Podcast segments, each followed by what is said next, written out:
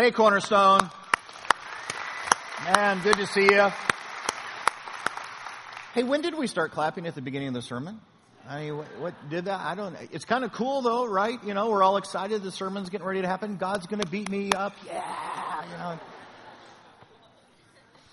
All right. So, just real quick uh, before we get started, most of you know, most of you have been uh, tracking with us, that we're in the process of trying to get a loan. It's really, really hard post 2009 for a church to get a loan. Uh, but we've been in that process. So we're close. We are really, really, thank you very, all right. So we're really, really close. We've got two different groups that are saying to us, hey, it's going to happen. We're going to do this for you. Now, here's the reason we've been hesitant to say that too much out loud to you is because you realize we've been there twice already. And so we do feel a little gun shy, but it's close enough right now, guys, that we just think, okay, it, it looks. But here's the deal. Uh, I'm going to ask us like to totally bathe this thing in prayer because you realize the Christian secret weapon is prayer, right? So no matter what those bankers are thinking, man, we can just pray them through. Okay. So I, I'm going to ask you just starting now, just if you can think about every day, every day, just drop a little prayer. Say, God, you know what? Just just give us favor and allow those guys to do this and allow us to get the loan. Because, guys, look, look, look. You get at the end of the day, this isn't about bigger bills. It's not. It's about you and I having the opportunity to touch more lives for Jesus Christ. For you and I have the opportunity to grow up and do more maturity than we've ever done before. And unfortunately, right now, bricks and mortar are standing in the way. So if you would just remember every day, hey, I'm going to pray about this, just drop a little prayer to the Lord, okay? And I, could we right now just pray for a second? Just say, God, look, uh, we're going to ask you to do this. So let's just stand. and let's pray uh, real fast together, and then we're going to do this every day, every day. We're going to take it for the Lord. Dearest Heavenly Father, we just come to you in this moment, and God, we're just asking, would you grant us favor uh, with these lending institutions? Would you allow them to understand and get it and be willing uh, to loan to a church? And uh, God, we're just going to leave this at your feet. We understand how hard it is to get a loan right now. We get that if this happens, it's going to be because you provided and you did this on our behalf. And so, God, we're in that moment. We're saying, God, we need you to be in the middle of this conversation and we need you to help see it through. And we're trusting you for that. And this we pray in Jesus' name. Amen. Okay. Thank you, guys. All right, so we're continuing our conversation about stress, and as we do that, I just want to do a quick shout out to Santan, to Scottsdale. Man, so glad you guys are part of this. And look, I know, I know, if you're at Santan, if you're at Scottsdale, you've already figured all this out. So thank you for being patient with the Chandler crowd because we're behind you a little bit on this. If you've been on the journey the last few weeks, there's a chance that you feel a little bit like the way I feel sometimes about this conversation, in which you would say, look, I get it in principle. I get this idea that God's in control and so I shouldn't be freaking out. I, I, get this idea that God loves me and so therefore I should be able to just relax that my Heavenly Father is going to take care of me. I, I, I get it, I get it. If it's not good yet, it's because it's still in process and God's not done with it yet. But here, here here's the deal. See if this sounds anything like you. I just keep getting beat up. It, it feels like that what I've got to do right now, because it just feels like circumstance after circumstance, issue after issue just keeps coming in my life. And, and it just feels like what you're saying, Lynn, is just grit your teeth, hang on until God finally, you know, shows up and does something about it. I mean, the best way you could describe this, almost like someone's walked us out to the beach, taken us uh, right down into the ocean, and now there's just wave after wave after wave coming in, and all I can do is stand there, try to get ready, and then hope the wave doesn't wash, you know, over me. And the crazy part is, it feels like the tide is coming in because every wave seems to be bigger than the last one. And I, I just find myself fighting the surf. That's, that's what it feels like in moments like this. It's interesting because you realize there's people who actually welcome the waves. There's people who love the surf. Matter of fact, uh, when the waves are coming in, uh, those people grab their board. Uh, these crazy people, think about this. Think about how crazy this is. These, these people, when the, when the waves are coming in, and in, in their perspective, the bigger the better, they actually, ready, paddle out to meet the waves and they actually turn down the little ones looking for the big ones, because here's what they figured out. If you can cooperate with the wave, if you can catch the wave, they call it, this can be the ride of your life. This can be an absolute blast for you if you know what you're doing. So think about it. What if that's true in this part of the conversation for you and me? What if getting a sense of what God was doing when the waves are crashing? Because remember, He's in control, so the waves are Him. He's allowed this to go on. And what if you and I could catch a sense of what God was trying to do in our life? And what if instead of standing there fighting the wave, what if you and I caught the wave? What if we turned into the wave with God and said, God, look, here's the deal. This may be a little scary, but boy, if I can figure out how to ride this thing, this could be the funnest part of my life. Which then is going to cause all of us today to simply process this question. When God is moving in my life, am I fighting the surf or am I looking for a surfboard? Because how you answer that is going to change how you navigate the toughest moments of your life, the most stressful moments of your life. So here's what I want to do. I want to propose a grid. I want to take us through a series of four questions that when things are happening, when we go, boy, I just don't get it. I don't understand it, God. I don't see what you're doing here. That you and I ask these four questions because suddenly we have the opportunity to go, oh my goodness, I get it now. I think I see what God is doing. I think I know why God has allowed this to happen in my life.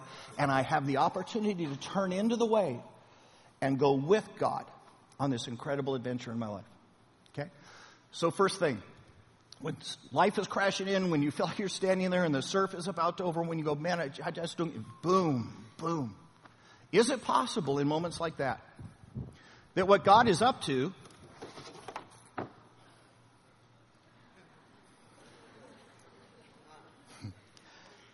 is a good old fashioned spanking? Is it possible in that moment that you and I are just getting a whooping? That, that there's a part of our life, there's a moment of our life where we've said, oh, no, no, no, no, no. I was in that sermon and no, not going to do it. No, I, w- I was reading scripture. I was doing my daily devotions. I saw that. I saw that. And my answer was, uh I'm still going to date him. I'm still going to say those things out loud. I'm still going to gossip about my friend. I'm, I'm, no, no. And so in that moment, you and I have stood in disobedience and just said, hey, uh, I'm going to do what I'm going to do. And God's response to the moment is, He's spanking us. Those things that are coming, and we just go, you know, why is this happening? It's just a good old fashioned whooping. And here's what you need to know that if you get into this cycle with God, guess who's going to win? It ain't you. Matter of fact, grab your Bibles real quick. Uh, go with me to the book of Hebrews because it actually talks about this very moment. Uh, it's a super intriguing passage. It's Hebrews uh, chapter 12. And if you're not familiar, if you go to the back of your Bible, work to the left, uh, you're going to find this. Hebrews chapter 12, starting in verse 5. And, and the author of Hebrews is not going to say to you and me, hey, you realize when God's whooping you, it's actually a good thing. Isn't that interesting? It's actually a good thing. Here we go. It's Hebrews chapter 12, starting in verse 5. Here's what it says. And have you completely forgotten the word of encouragement. I mean, this is, this is good. This is a good thing. The word of encouragement that addresses you as a father addresses his son or his daughter. It says, My son, do not make light of the Lord's discipline and do not lose heart when he rebukes you. He's going, No, no, no, no, no. If God's spanking you, that's a good thing. Here, wait, wait, wait. How many of you in the room spank the neighbor kids? All right. There's like two of you, which I'm just going to say to you, man, you, you are the man. You're, if you're spanking the neighbor kids, you're the man. Okay? But, but here's the deal. Let's just be honest. Most of us don't, right? Most of us don't spank the neighbor kids. And most often God doesn't either. So you realize what scripture's saying here is that if you're being spanked by God, it's actually kind of a backwards comment because what it's saying is you really are a child of God because God spanks his children. Matter of fact, it's interesting. When I lead someone to Christ, when I sit down with them and say, hey, do you want to ask Christ in your heart? I'll often say to them, hey, before you make that decision, you need to get ready because I'm just telling you, your life will never be the same. And part of that is, when you do things you shouldn't do, God's going to whoop you now. You just need, it's going to be different now in your life. It's part of being his child. Back to the passage, verse 6, it says, Because the Lord disciplines, he spanks, the one he loves, and he chastens everyone he accepts as a son. And he just says this, look, look, look. If, if, if what's going on right now, if the waves that are crashing over you in your life, if the things that are coming and hitting you right now, one first things you have to ask is, hey, is it possible this is just a spanking? This is God dealing with my life. And the reason this is important to figure out is because in the end of the day, He's going to win. I'm going to lose. And the only thing up for debate right now is how much pain I'm willing to suffer before I give in. I've got a friend and told me a parenting moment uh, in his family. So he had a son by the name of Jaden. And Jaden had just turned six. It was time for him to go off to first grade. And so they take him to school the first day, and Jaden throws a fit. He is terrified about going in to this new classroom with kids he doesn't know, to this school he hasn't been to, and he's just, he's just going ballistic. He's laying on the ground, he's kicking his feet, he's screaming. They take him up to the classroom. Day after day, the entire first week, he throws a fit the whole time. First day, second week, mom drops Jaden off, drives home. Jaden has performed a school break. He has snuck out of the class, ran across the playground, scaled the school fence, gone down the alley, and gotten to his house before mom could get home. He's standing in the front yard when mom gets home. And she says, Jaden, you got to go back to school. No. No. So my friend comes home that night, uh, sits down with Jaden, says, Jaden, you have to go to school. Jaden says, no. Here's what my friend asked Jaden. Ready? Are we at war? To which Jaden replied, Yes. yes. So my friend said, okay, here's the deal. Uh, if you don't go to school, you have to spend the entire day on your bed. You can't leave your bed, you just gotta sit on your bed. Got there on the first day, Jaden had stayed on his bed, and he was completely happy. So they took all of his toys out of the room. Second day, come back home, Jaden's completely happy. They took all of his furniture out of the room. Only thing left is the bed. And it just escalated because here was the deal. My friend just said, look, I'm going to win. He's going to lose. I love him. Ready for this? I love him too much to let him win this argument. So I'm going to win. And I will escalate until he's done fighting. Four days. Four days laying on his bed, staring at the ceiling, cursing God and his parents. And finally, Jaden comes walking out of his room, tears coming down his face. I give up. You know the interesting thing? Jaden could have stopped the pain the first day. All he had to do is say, hey, I'm not going to go to war with dad and mom. I'm not going to fight. I get it. I get it. I get that I'm being disciplined right now. I need to listen to what I'm being told. It could have been over. Some of us have been at war with God. And, and what's happening right now is you're experiencing the escalation. You're experiencing God just taking the furniture out of the room. And here's what you, guys, here's what you got to get. You will not win. God loves you too much to let you win this argument. So whatever that is, whatever the thing is in your life that you're saying, hey God, no, no, no, no, I'll never do that. I'm going to date that person. I don't care what you say. I'm going to hate that person. I don't care what you, whatever that is. The most powerful thing that you could do in this moment is walk out of the room with tears in your eyes and say, God, I'm done. I'm done fighting the waves. I'm done standing against the surf and I'm going to get a surfboard. I, I want to figure out what my life would be like if I brought this area of my life into obedience to you and how different I could be. Now, there's some of us in the room, you go, Lynn, no, no, no, no, no, no, no, no. I'm just telling you, I don't have an area of disobedience. I can stand here right now. I'm just clean hands, clean hands. There's no, there's no thing in my life that I know. There's no thing that God has spoken to me about or convicted me about that I'm not obeying, so it can't possibly be the first answer. Okay?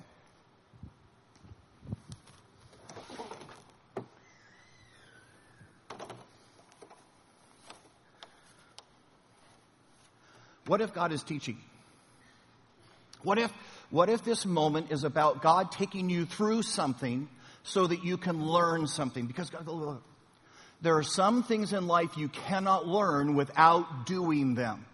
So you can learn math. You can learn 2 plus 2 is 4, because, right? But there are some things you can't learn until you've actually experienced it, till you've done it in your life, because the doing it is the very thing that teaches it to you. And is it possible that there are certain things that God is taking you through right now because you'll never know faith until you live faith? You'll never understand love till you have to live love. And you thought it was his abuse and it was actually his instruction. All right, there's this great clip. It's an old John Wayne uh, film called Hondo, and it's John Wayne teaching a boy how to swim. Okay, you'll love this. Here it goes.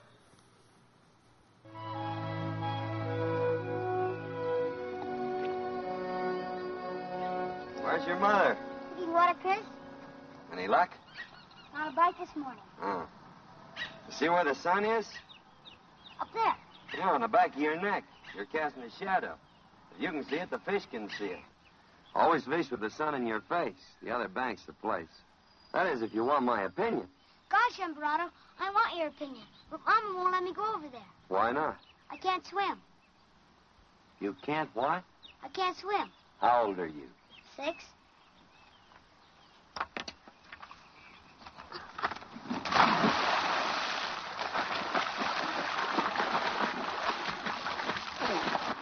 Help him. He can't swim. Let me learn. Everybody should swim. Just reach out in front of you and grab a handful of water. Pull it back towards you. Not too fast. That's the way I learned.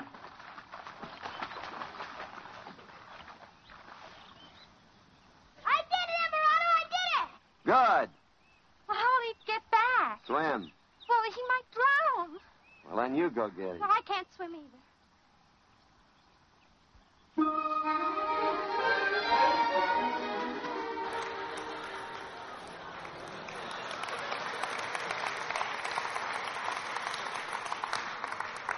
You get it, right? I mean, there's just, there's just certain things. The only way you learn it is do it.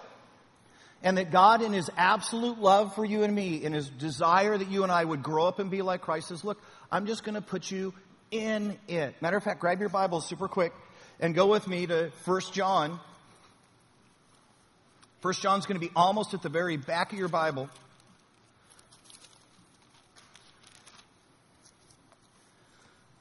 It's 1 John chapter 2.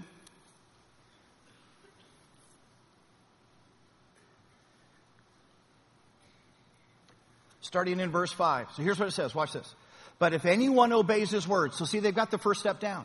I, am already listening. I'm already obeying what he's told me to do so far.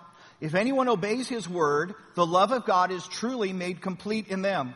This is how we know that we're in him. Whoever claims to live in him must, you ready? Live as Jesus did. So he says, look, look, look. If you've got the obedience thing figured out, then you've got to get the Jesus thing figured out. You've got to figure out how do I begin as a Christian to look more and more like Jesus, to live more and more. And some of those things you'll never learn until you do them. You learn them by getting wet. I remember God teaching me to actually love my enemies.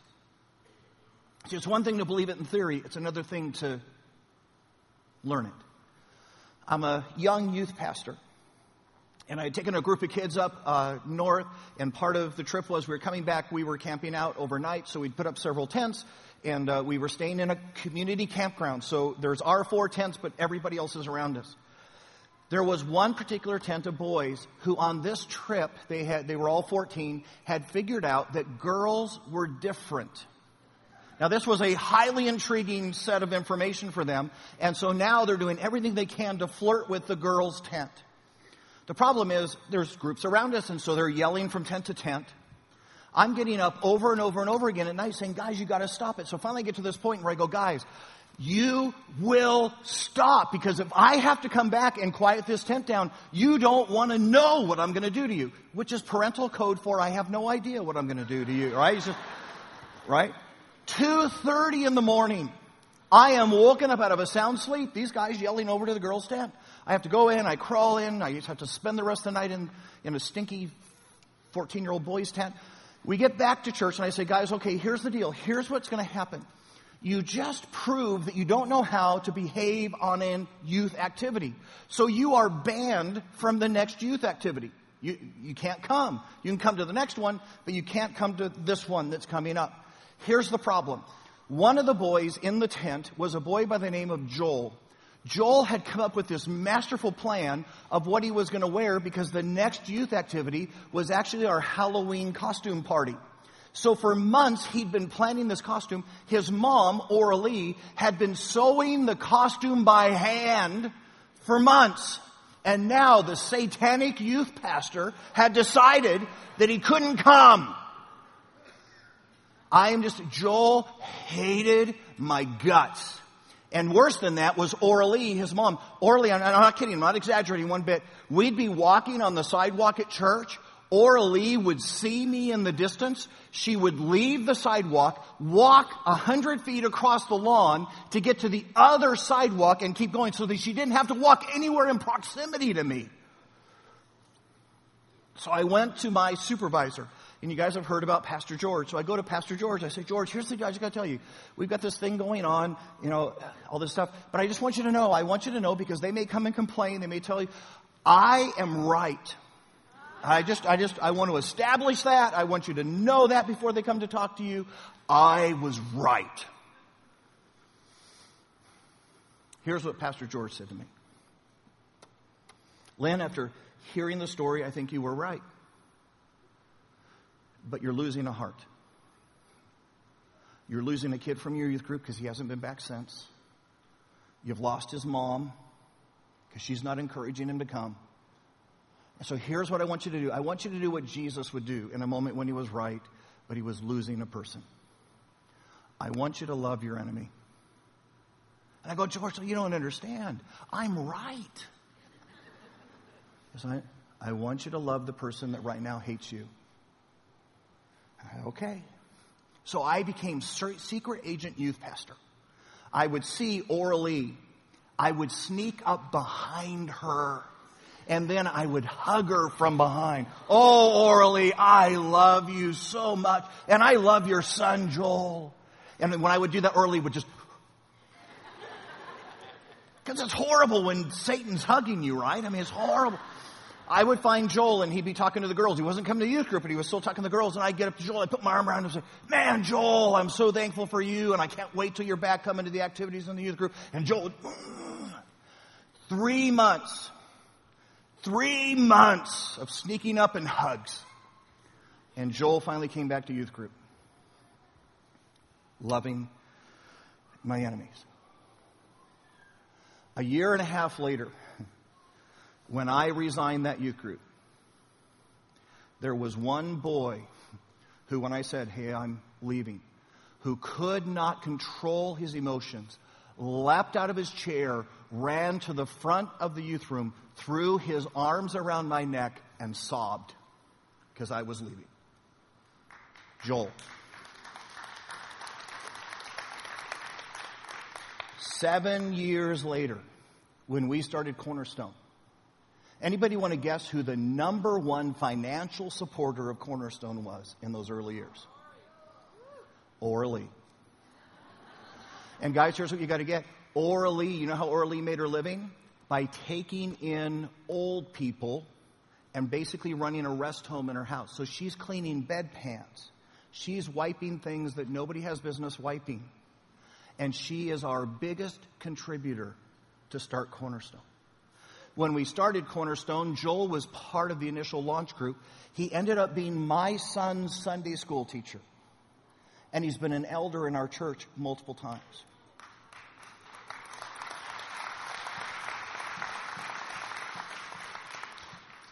Can I tell you about the day that I learned to love my enemies?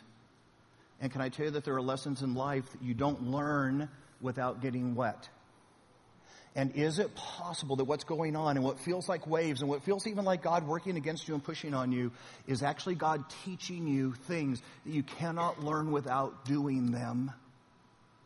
And if that's true, why are you fighting the surf?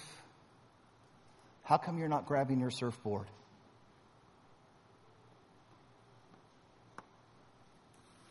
Some of us would say, Lynn, no, no, no, no. It's not a spanking. I'm just telling you, clean hands. I, I, I'm just telling you, there's no place of disobedience in my life. You say, Lynn, look, no, no, no.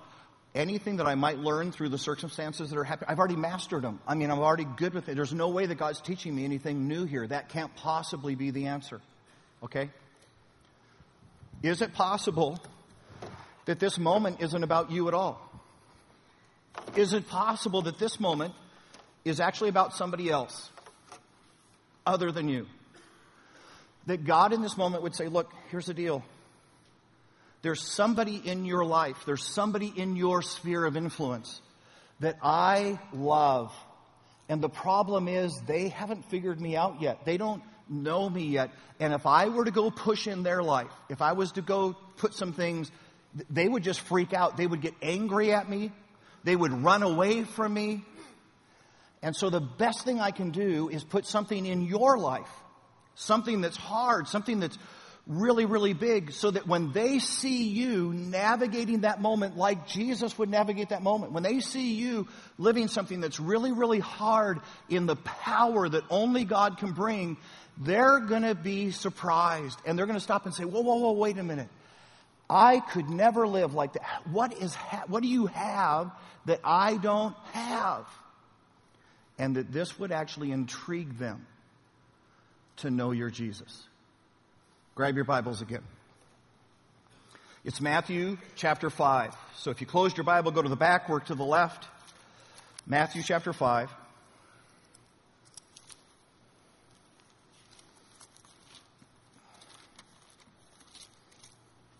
Jesus talking about this very truth. Matthew chapter 5, starting in verse 14, says, Are you ready for this? You, you, you and me. You are the light of the world. A town built on a hill cannot be hidden. Neither do people light a lamp and put it under a bowl. I mean, that'd be dumb, right? You light a lamp and then you cover it over so it doesn't put any light out. Instead, here's what I do. Instead, they put it on a stand. They put it on display. In other words, you make sure that that light gets put in a place where it has the greatest potential effect. So what do I do with my children? I put them on display. I put them on the stage of life so that they have the greatest possible effect with people who don't know Jesus yet. People who are far away from me. Instead, you put them on a stand and it gives light to everyone in the house. In the same way, let your light shine before others that they may see your good deeds in the hardest, toughest, crummiest moments of life. That they would see how a true Christian navigates that and glorify your Father in heaven. Is it possible that there are people, there's a cousin, there's Aunt Edna, there's, there's your neighbor, there's your coworker, and you are their best chance to ever figure out God. And guys, look, look, look. Look. You realize that people who don't figure out God, people who live their whole lives pushing God away, end up going to a place that the Bible calls hell. And does it surprise you that your Heavenly Father would say, Look, I love them too much to let that happen without a fight? And I'm willing to ask one of my own children to go through a hard time so that that person who doesn't think they need me and doesn't understand me would be so amazed at what a real Christian is like that they would come with questions. Does that surprise you? That God would love your cousin that much, that would love your neighbor enough to ask you to have to face hard stuff so that they could figure out Jesus? We, we've got a gal in the church. Her name's Mary. And Mary, for five years, was trying to witness to Terry, one of her friends. For five years, Mary had invited Terry to all sorts of church services, to every Easter, to every Christmas, to every friend day that we do. And for five years, Terry just turned her down on everything. wouldn't even darken those doors. As this is unfolding, Mary is doing her very, very, very best to live for God because Mary finds herself in a marriage where her husband has no regard for God. He's never made a decision for Christ. He wants to have nothing to do with Christ. And so her assignment, as best she understands it, is I'm just going to live faithfully. I'm going to be such an incredible Christian witness to my husband that eventually he's going to figure out God. I'm not going to nag him. I'm just going to live Jesus. He's going to figure out God. Unfortunately, it doesn't go that way. And instead, her husband absolutely goes off the deep end and abandons the family. So now Mary's in the moment going, okay, so God, look, here's, this doesn't make sense to me because I knew my assignment was to live faithfully for you so that he could figure you out. He's taken off. And, and God, in some ways, this feels actually embarrassing because I thought people were going to see how you would restore a marriage and you were going to be powerful. Now it looks like you've let me down. And in that moment, you ready for this? In that moment, Mary simply said, So I will live a divorce as godly as I can possibly live a divorce. Even though this is not what I would have ever chosen for my life. Easter. Easter, and Terry walks in the doors. And Mary sees her walking in the doors and says, Terry, what are you doing here? I've invited you for five years. I didn't, you know, even expect you to be. What are you doing here? And here was Terry's answer. I'm going through a divorce. And I watched you. I watched you be faithful to your husband. I watched you do all those godly things for your husband. I watched, despite your best behavior, I watched him turn and leave and walk away. And now you're going through a divorce. And the way you have conducted yourself, the way that you've had peace, the way that you've had strength in the midst of this, and she said, I frankly haven't. I'm going through divorce and I am so angry and I am so bitter and my kids are being affected by it. And I just thought to myself, if Mary's God can help Mary, maybe Mary's God can help me. And within just a couple weeks, Terry asked Jesus in her heart.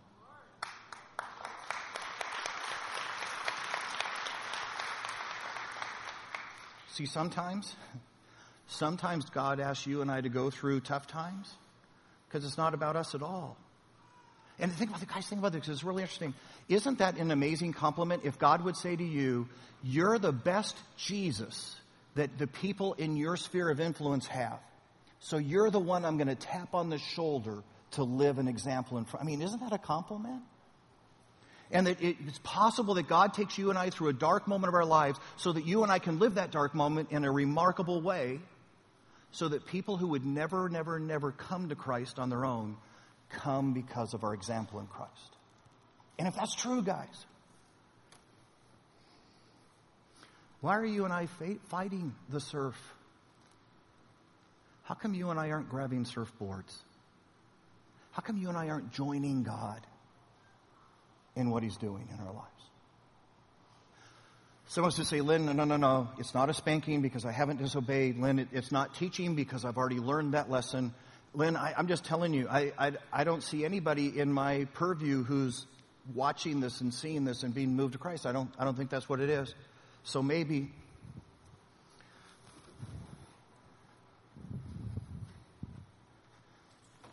Maybe this is about positioning you for ministry. Maybe, maybe God is doing something in your life right now and having you experience it so that you're going to have the capacity and the ability to go to somebody behind you who's going through the same thing and say, no, no, no, no, I understand. Let me, let me tell you how to navigate this. And maybe the very thing that causes you heartache and pain right now, the thing that feels so stressful in your life is actually God giving you the opportunity to be used in your life to change others' lives. Maybe He's preparing you for ministry. Grab your Bibles. Second Corinthians, because this is this is wild. Second Corinthians, and again, go to the back of your Bible, work to the left. If you didn't close your Bible, then just go to your right. Second Corinthians chapter 1, and you're going to want to see that this one's going to surprise you guys. 2 Corinthians chapter 1, starting in verse 3. Watch this, watch this. Praise be to God and Father of our Lord Jesus Christ, the Father of compassion and the God of comfort, who comforts us in our troubles. Whoa, whoa, whoa, whoa, wait a minute, Lynn. We just said God was the one that allowed my troubles. Yeah. So that in your troubles, He could minister to you.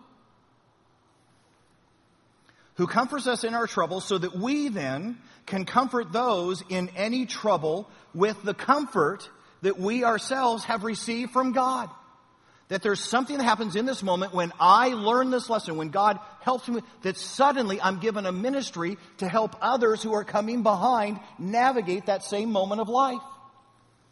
For just as we share abundantly in the sufferings of Christ, so also our comfort abounds through Christ. And you get these saying, look, look, look.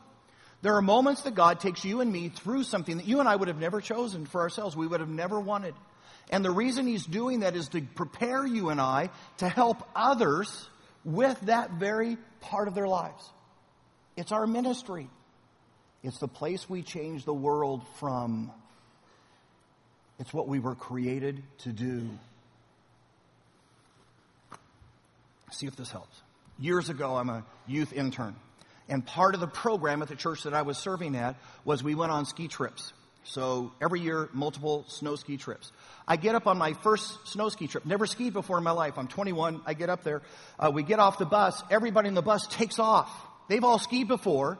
I am left to the terror of Bunny Hill by myself. Now, guys, well, no, no, no. You guys are like, how many of you guys have ever skied before? Okay, you know. You know, whoever the sick, warped person is that named it Bunny Hill was having a joke that day because it ought to be Heck Hill. It is horrifying that your feet do things that your feet are not supposed to do. You, you move without even trying. So here I am, I'm on Bunny Hill, 21. Everybody else on Bunny Hill is seven. And it is horribly humiliating. I mean, you know, these kids are all snow plowing down, you know, and I'm flopping all over the place. I spend a day and a half on Bunny Hill. I am bruised. I am bleeding. It is the most horrific experience of my life. And then finally, finally, about three quarters through the day, I start to go, oh, so that's what snowplow feels like. Oh, turning, turning helps. Okay? And it finally clicks. So here's what happened. I resolved in my heart that I would never leave anybody on, on Bunny Hill again. So we go to the next ski trip. Sure enough, here's the bus. We're heading up the hill. I walk the aisle of the bus asking everybody, hey, is this your first time skiing?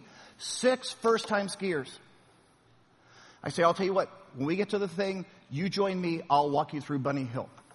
Within an hour and a half, I had every one of those first time skiers up on the mountain. Because I knew. I knew the terror of Bunny Hill.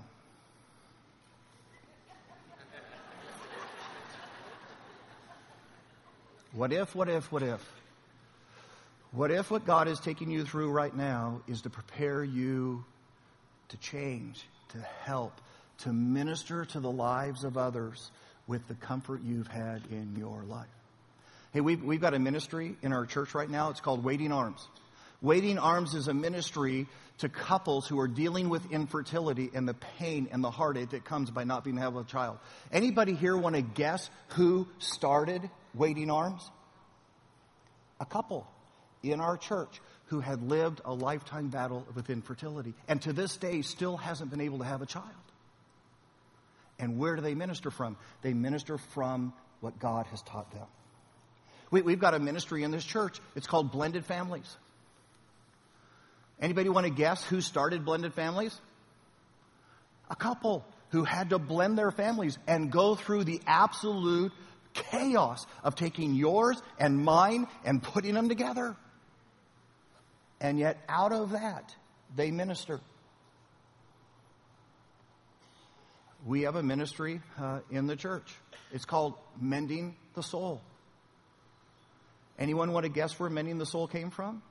A couple in our church who had faced unthinkable heartache and disappointment and said, I think I can help others with this. And their own wounds, their own hurt became their ministry. Guys, is it possible that what God is doing in your life is actually your opportunity to change a life, to minister to a life with what God has already done in you? And if it is, why are we fighting the surf? How come we're not grabbing our surfboard? Hmm. Some of us, some of us, it's a spanking. We just need to obey. Some of us, God is teaching. God's just saying, look, you're never going to learn this until you do this. So I'm throwing you in the deep end. Some of us, it's not about us at all. It's about somebody in our life. It's about others that God is trying to reach. Some of us, it's about God trying to position us for ministry. But the minute you figure this out, you stop. You stop fighting the surf.